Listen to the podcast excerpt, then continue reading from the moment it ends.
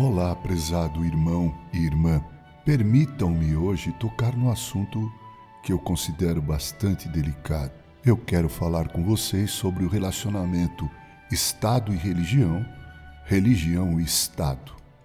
Nós, como cristãos, encontramos na palavra de Deus a Bíblia Sagrada, mais precisamente na segunda carta que Paulo escreveu ao seu filho na fé, o pastor Timóteo, no capítulo 2, nos primeiros versos, o seguinte: Antes de tudo, diz Paulo, pois exorto que use a prática de súplicas, orações, intercessões, ações de graças em favor de todos os homens em favor dos reis e de todos os que se acham investidos de autoridade, para que vivamos vida tranquila e mansa, com toda piedade e respeito.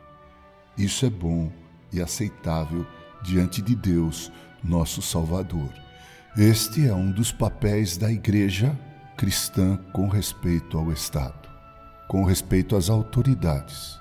Súplicas, orações, intercessões, ações de graças. Aprendemos pela história que deve existir uma equidistância entre o Estado e a religião e vice-versa.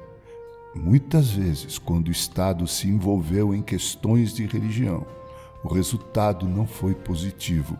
E a recíproca também. Muitas vezes em que a religião se envolveu nos negócios do Estado, o resultado não foi bom. O Estado brasileiro, pensando em nós, é laico, ou seja, o Estado brasileiro não se envolve com a religião, seja ela qual for. Todavia, gostaria de dizer aos cristãos que me ouvem que nós, na condição de cristãos, devemos nos preocupar em sermos os melhores cidadãos, os mais patriotas, os mais responsáveis, os mais honrados, aqueles que agem e vivem dentro da probidade, da honestidade e honra. Se vivermos assim, estaremos contribuindo com a ordem, e só através da ordem é possível que haja progresso.